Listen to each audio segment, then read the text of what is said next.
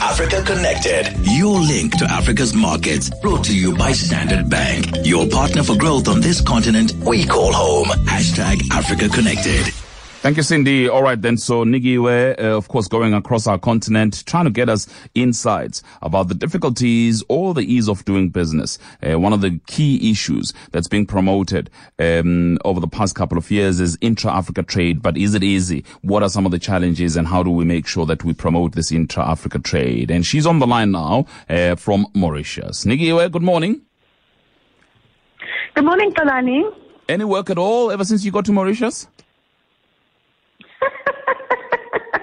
Xolani, I'll have you know, I've done a great deal of work. Oh. Just to, to put you in the picture, Xolani, Mauritius is actually two hours ahead of uh, South Africa. So I have been very, very busy. I've even had my first meeting and interview of the day. wow, that's interesting. But what intrigues you about the, the, that country? What What are some of the issues that you think are very intriguing uh, in terms of its economy?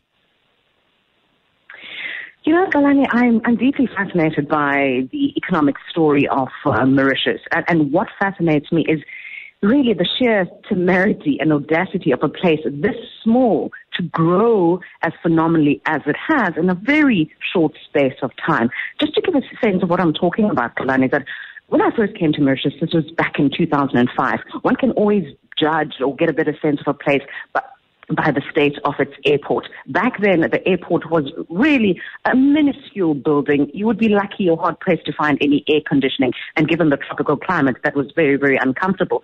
Fast forward to eight years later in 2013. That's when the World Economic Forum said that Mauritius was Africa's most competitive economy. I couldn't believe it, Xolani. I came here to do a, a, story on just that.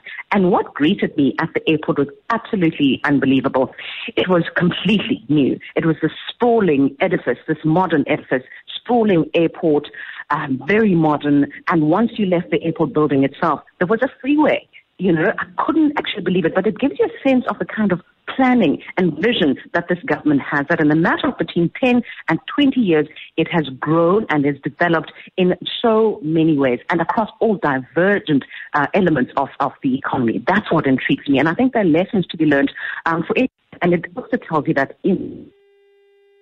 Oh, Nix. Oh, we seem to have lost Nix there. Um, uh, hi, Nikiwe, can you hear me? I can hear you, Xolani. Oh, sorry, I seem to, yeah, I lost you for a second there on the line, and I was actually going to ask you Okay. about uh, telecommunications uh, between Mauritius and South Africa. Uh, what are your experiences?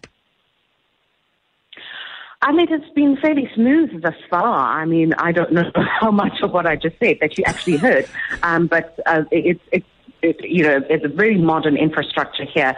Um, a lot of companies invested in the tech space as well. It just gives you a sense of what is happening in this economy. Very diversified with a very strong manufacturing and industrial industrial base, and a lot of technology companies have come to invest in Mauritius. We, for example, are using the local uh, telecoms group Emtel uh, for our line. So I hope you'll be able to hear me over the next few days. I hope so, uh, but I must be honest, we heard quite a lot of what you had, you had to say, but we lost you towards the end. Uh, Nix, you already have obviously, uh, you, you, you have interviews already lined up and you've done some already this morning? Yes, we've got a lot uh, lined up for, for the day. Because this economy is so diverse, we're going to try and give you a sample of what is happening in all of those sectors. So this morning we spoke to Standard Bank, who of course are a major player in the financial services sector, offering corporate and investment services. But we're also going to look at what drives the sector, and that's at this economy, and that's agriculture, sugar cane fields. You can see them everywhere, and wherever you go. About 90% of the cultivated land is dominated by, by sugar cane, which is grown for domestic use and for export. It's this country's biggest export. So we're going to take a closer look at that. But naturally, tourism, which is one of the biggest sectors of this economy, um, and we are ourselves saying the most beautiful and charming establishment. There are about over 100 hotels in Mauritius with high occupancy rate. Flights come here directly. So we're going to get a closer sense of what's happening here. We even heard this morning, Xolani, that there's still room for further investment in tourism. You would think that it was a saturated sector, but it's not.